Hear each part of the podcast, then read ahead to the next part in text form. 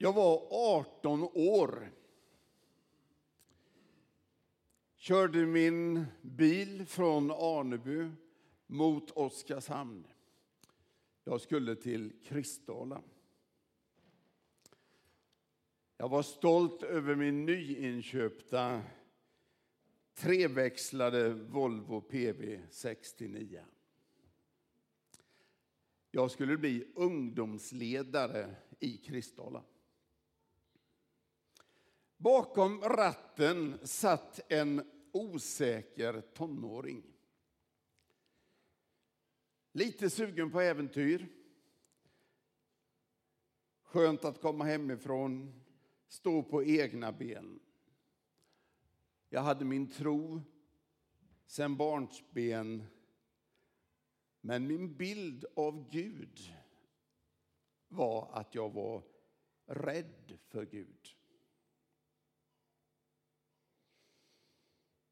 Jag tänkte så här att om jag inte gör det Gud vill att jag ska göra, då kunde man få ett straff för det.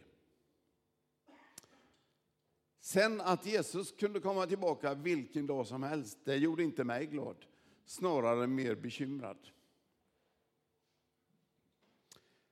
Hela min barndom kan jag säga att jag nästan varje natt hade bara en bön.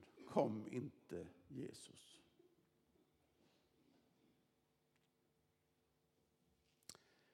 Den här rädslan för Gud skuggade mitt, min uppväxt.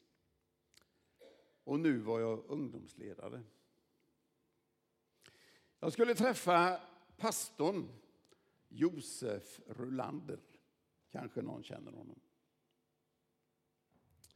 Jag hade fått två ställen jag fick välja på att vara ungdomsledare. Antingen i Kristdala eller, ja, det spelar ju ingen roll för att ingen ska känna sig utpekad. Att jag valde Kristdala berodde kanske mest på att Josef hade en vacker dotter också som hette Eva. Jag såg fram emot att få träffa Eva och också Josef, men kanske mest Eva. När jag kom till Kristdala så flyttar Eva ifrån Kristdala, för hon skulle gå på skolan. Så jag fick hennes rum. Så nära kom jag. Men det som därefter, det jag inte begrep då och som jag har förstått längre fram i livet, det var att Josef skulle betyda väldigt mycket för mig. Jag minns på morgnarna när han satt och åt sin knäckebrödssmörgås med ost och la på sin rinnande honung därpå och balanserade in den smörgåsen i munnen och tuggade. Och när vi hade ätit så sa han nu får vi be till Gud. Det jag med en gång la märke till det var att Josef hade en annan bild av Gud än vad jag hade. Han var vän med Gud. Ja, han var så pass vän med Gud så att en morgon när vi satt och åt frukost så skällde han på Gud. Och jag tänkte, jag tittade mig omkring och tänkte nu, alltså nu kommer det svavel där alltså. Jag var absolut inte van vid att tala med Gud på det viset. Han delade allt med Gud.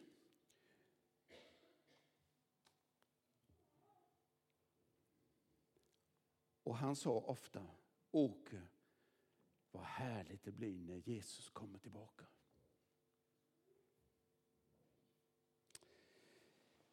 Josef var de små predikanternas föredöme. Han hade haft små församlingar hela sitt liv och jag tittade på detta. Det är lite den här tanken som jag vill prata om ikväll. Vilka personer som faktiskt påverkar oss. Och då tänkte jag att jag skulle ta er med till ett gigantiskt tältläger i öknen. Där bor det 1,2 miljoner i det tältlägret. Det är scoutläger med dignitet kan man säga. De har dessutom vandrat ifrån Egypten och är på väg till Kanan. Det är alltså Israels folk jag talar om. Och nu är man ganska nära sitt mål när Mose säger i fjärde Mosebok 13, skicka några män att utforska kanan. Det land som jag ska ge åt israeliterna, ni ska skicka en från varje fädernestam. Är det någon som kan några namn på dem som gick?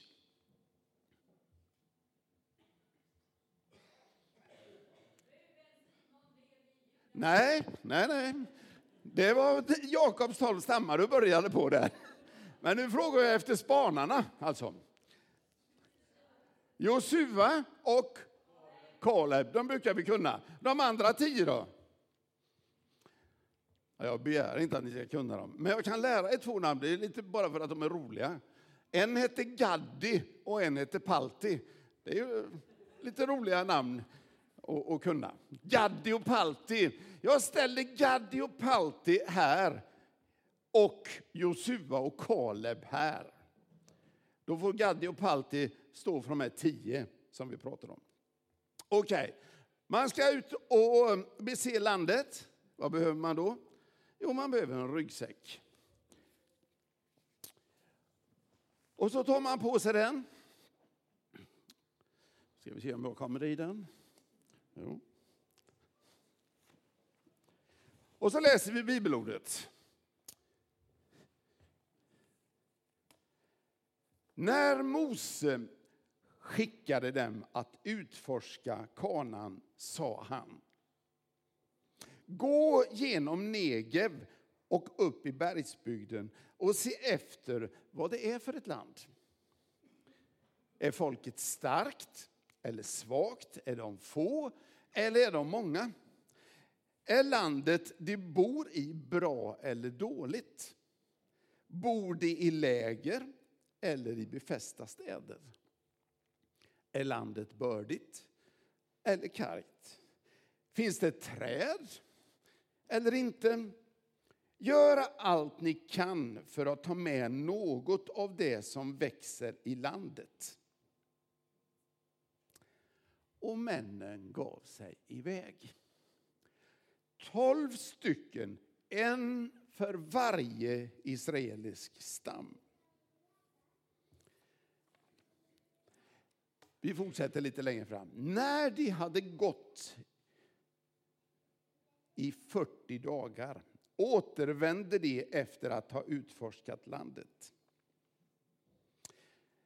De kom till Mose och Aron och Israels menighet i Kadesh i Paranöknen. De rapporterade till dem och till hela menigheten och visade upp vad som växte i det landet. De berättade för Mose, vi har varit i det land som du skickar oss till. Där flödar verkligen om mjölk och honung. Se vad som växer där. Men folket som bor där, fortsatte de, städerna är stora och folket är starkt. Städerna är befästa. Och när vi såg dem så kände vi oss som gräshoppor. Så små. Det var rapporten. Hur bra kan ni er bibliska karta? Var ligger Kaders? Ja, jag misstänkte det. Därför tog jag med mig en karta.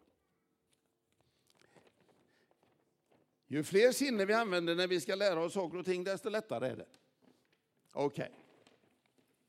Här har vi landet Israel. Och här nere där den gröna lappen sitter, där är Kaders. Dit hade man alltså kommit. Och vart gick man? förbi Hebron, ligger här ungefär. Och så gick man till dagens Jaffa, alltså upp i den lilla knycken där uppe i landet. Därifrån, förbi Hebron, upp dit och tillbaka. Hur långt är det? Ungefär? 50 mil, bra. 40 dagar och 50 mil. Det är rätt så bra knegat. Och nu är de alltså tillbaka och ska redovisa. Vad var det nu det första de sa om landet när de kom tillbaka? Jag läste det alldeles nyss. Va? En gång till. Landet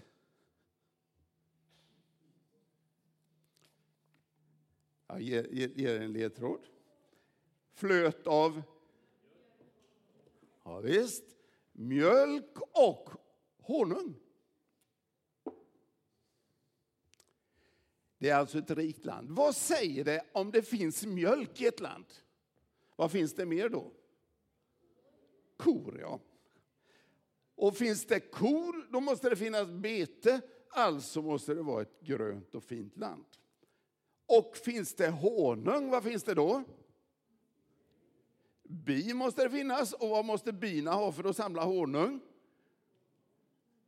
Blommor och fruktträd och så vidare. Vad var det mer de sa om landet?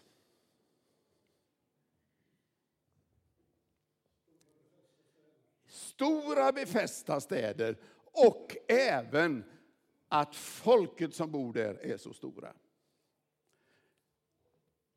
Och om man tittar i, lite i bibelboken så kan man säga att de hade storleksordningen tre meter långa. De hade inte gått raklånga in i den dörren alltså. Tre meter, alltså det är som de största och längsta basketspelarna som finns överhuvudtaget. Och det är lätt att när man står och är bara 1,85 som jag och det är 1,20 över mig. Det är klart att den kan känna sig som en gräshoppa då. Och om man då tänker att vi snart ska komma till det här landet och knacka ner dem och vinna och slåss mot dem. Nej, vi kände oss som gräshoppor och det tyckte de säkert om oss också, står det.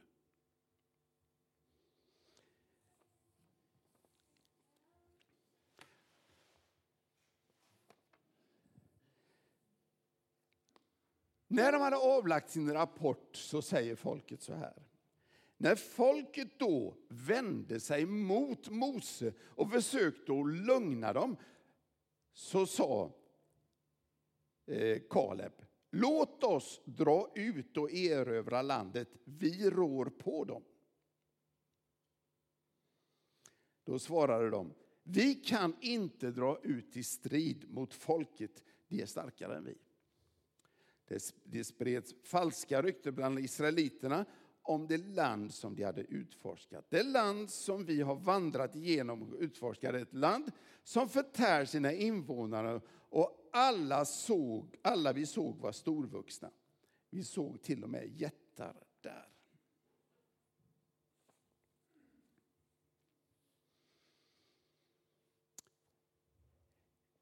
Tolv spanare har varit och besiktigat landet. Och de hade inte bara med sig, Moses sa att de skulle ha med sig mer grejer. Va?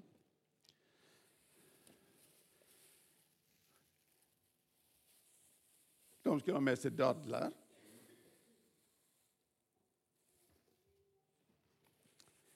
De skulle ha med sig fikon.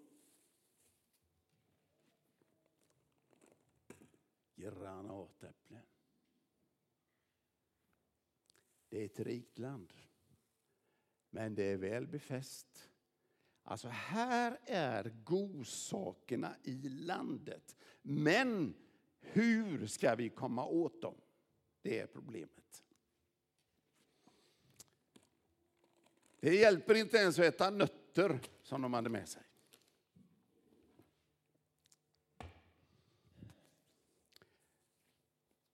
Gaddi och Palti säger, det går aldrig.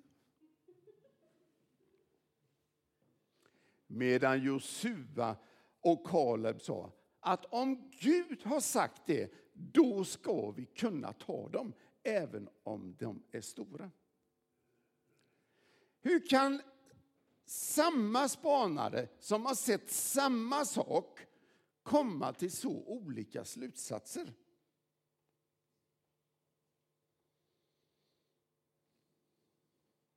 Folket säger, o om vi ändå hade fått dö i Egypten. Vad skulle vi hit ut i öknen och göra? Det hade varit bättre att vi hade stannat där. Nu går vi tillbaka.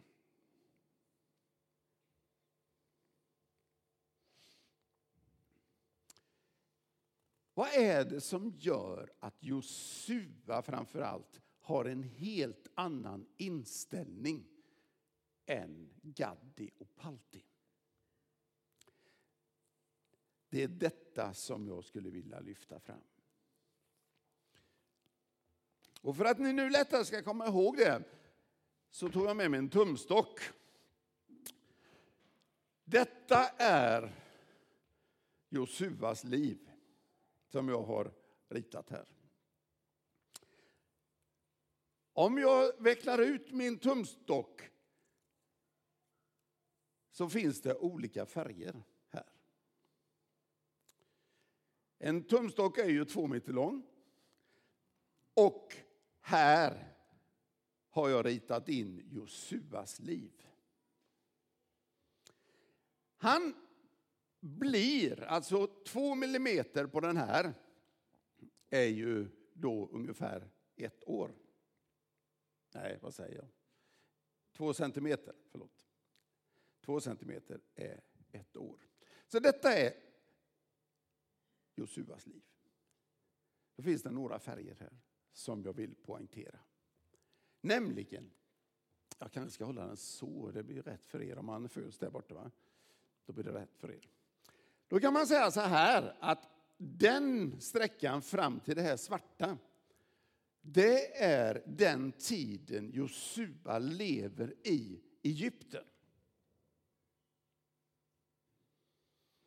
Är det någon som kan säga mig vad, de, vad det svarta är?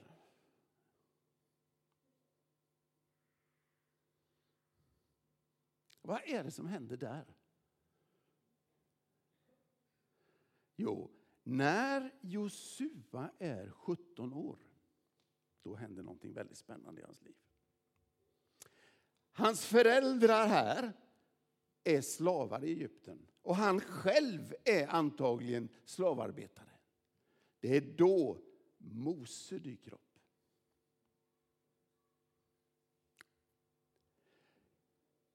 Mose, hur gammal är han när han kommer? 80 år. Ja. Det är en gammal gubbe alltså. Denne gamle gubbe tar sig an Josua som då är 17 år och säger till honom, du ska vara med mig. Och Det står väldigt tydligt i Moseboken hur Josua håller sig till Mose. Efter dem, detta är två år, då är det dags för Israel att gå ur Egypten. Och ni vet att de släpptes efter många plågor, men att de hamnade vid Sävhavet, eller Röda havet nu. Sävhavet kanske vi ska säga. Och hur de var inlåsta, fångade med Egyptens armé i ryggen. Det är då Mose ropar till Gud om hjälp. Vem står och tittar på? Josua.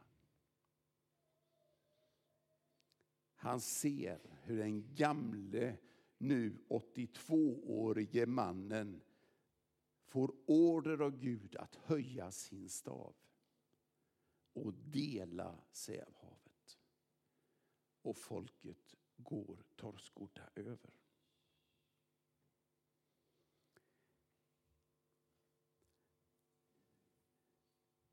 Det är här, när han är 19 år, Josua, som han blir spanare för sin stam.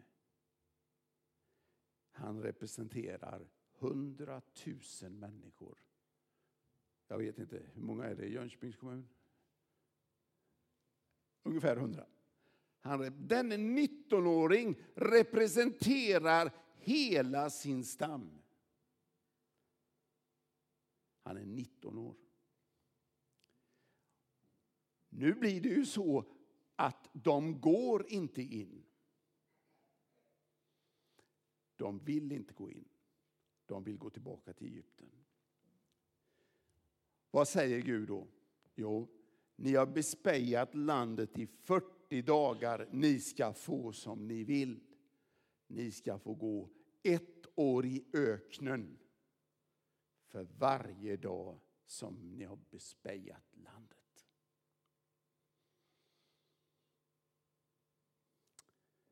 Det röda är öknens hetta. Det är 40 år för Josua att gå runt i öknen men inte bli bitter.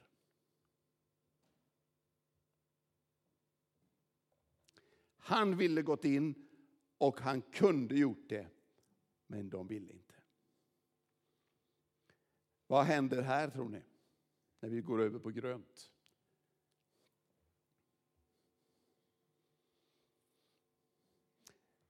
Nu är Josua 57 år här. Vad händer nu? Detta är ju bibelskola, är det inte det? Ja, jag bara repeterar lite. Ibland faller vissa saker i glömska och då är det bra att repetera. 57 år gammal, vad gör man då?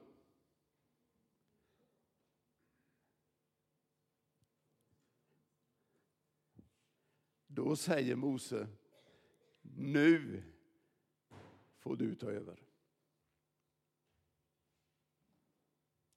Det är då han tar sin präst till hjälp och överlägger sina händer på Josua och han säger att så som ni har följt mig, så ska ni nu följa Josua. Och då är de på östra sidan om Jordanfloden och Josua leder dem över Jordanfloden på samma sätt som Mose hade lett dem över Sävhavet. Och så intar han Jeriko. Mose dör, han intar Jeriko. Och de här sex åren, vad är det? Det är då när han fortsätter att ta och ge varje stam en plats i det nuvarande Israel. Sex år. Vad gör han sen? Sen går han i pension. Vid 63 års ålder. Lite tidigare än svenska staten säger.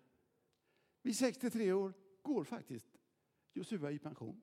Han bosätter sig i Sikem, ligger här. Och där bor han tills han närmar sig 110 år.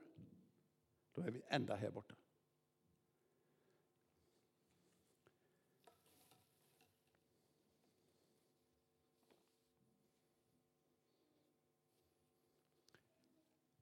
Vad är det sista Josua säger innan han dör?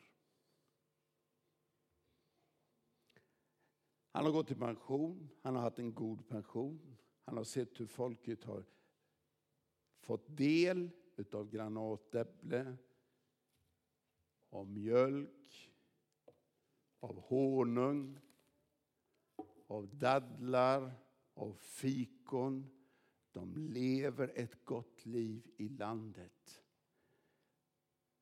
Josua ser att folket börjar må så bra så att man börjar slarva med gudstjänsterna. Man går inte upp till högtiderna. Det sista Josua säger, 110 år gammal. Ni får nu har ni bott i detta goda land en tid och man börjar slarva med gudstjänsterna. Glöm inte Herren. Och så direkt bibelcitat. Ni får ta ansvar för att ni börjar dyrka andra gudar. Men jag och mitt hus, vi vill tjäna Herren. Så upprättade han ett nytt förbund med folket och med Gud. Kort därefter dör Josua.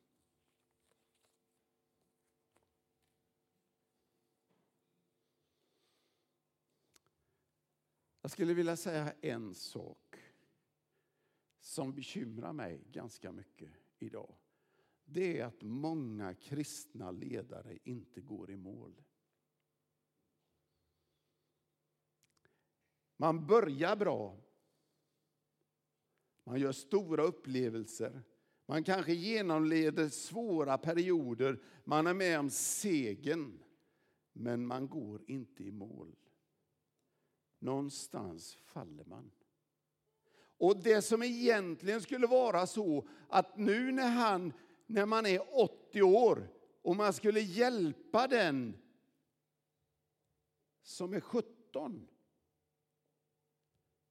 så gör man inte det. För man har blivit lite jäst och mätt och man har inte så noga med Gud att göra. Det är många kristna ledare som inte går i mål.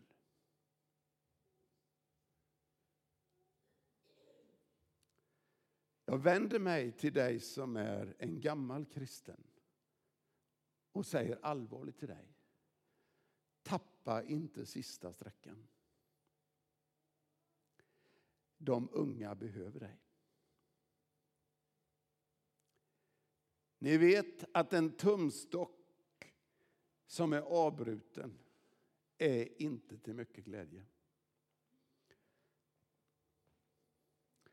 Det är lätt att mäta fel med en tumstock som har gått av. Och den är ibland mer till irritation än till någon nytta.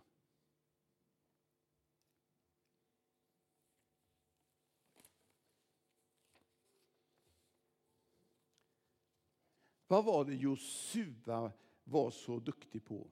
Jo, det var dels att ha ett långt perspektiv på livet och dels att han aldrig glömde att jag är här just nu. Och det är det kristna livets hemlighet.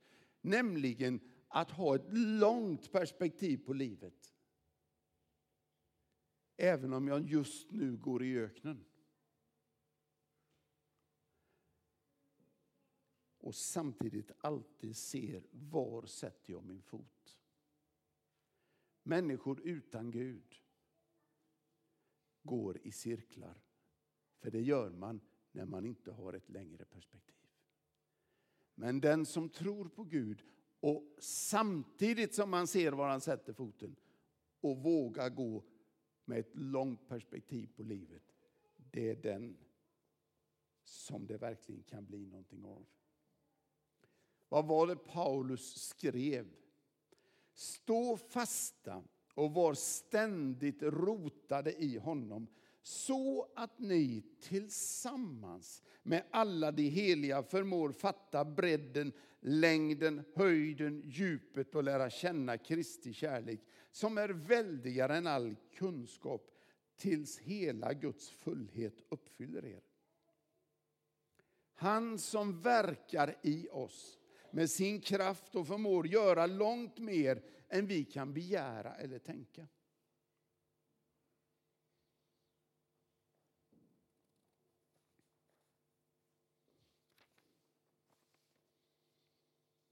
Vad var det Josua gjorde? tre saker kan man säga att han gjorde. Han tittade på Mose. Och då frågar jag församlingen här. Har ungdomarna äldre att titta på? Det andra han gjorde det var att han tjuvlyssnade. Varför då?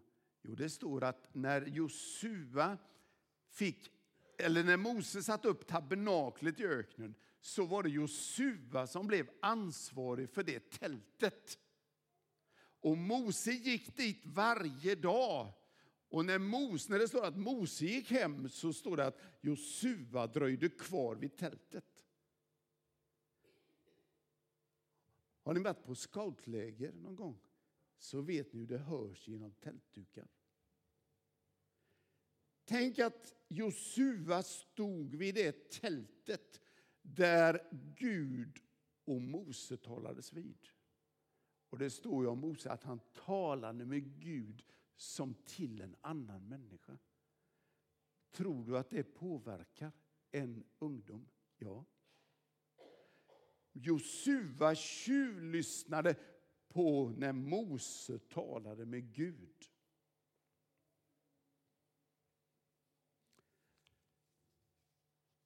Har ungdomarna här någon att tjuvlyssna på hur man talar både med människor och med Gud? Att lära av.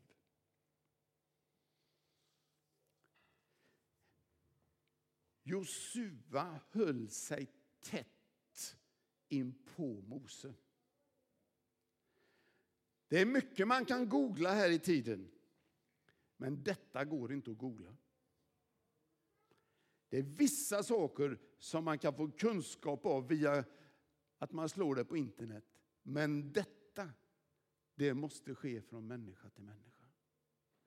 Och jag vill som avslutning avrunda med en liten händelse ifrån ett sån, ett sånt, eh, en sån hike som vi hade.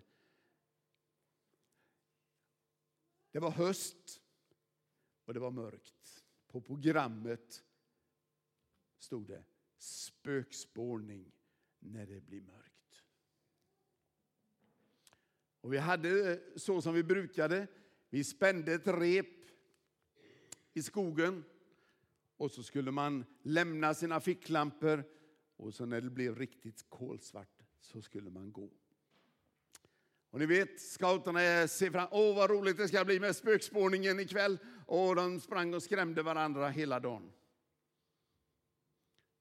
När mörkret faller på så är det en del som säger jag mår inte riktigt bra, jag har ont i magen. Jag tror inte jag kan vara med på spökspårningen ikväll. Alltså, ja, men det går säkert över. Nej, det gör inte det.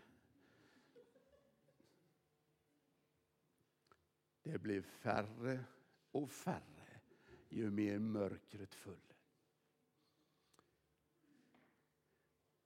En av grabbarna sa till mig. Jag skulle så gärna vilja gå, men jag är så rädd. Jag är så rädd. Är det farligt? Nej, det tror jag inte. Det är nog inte så farligt. Och han gick av och an.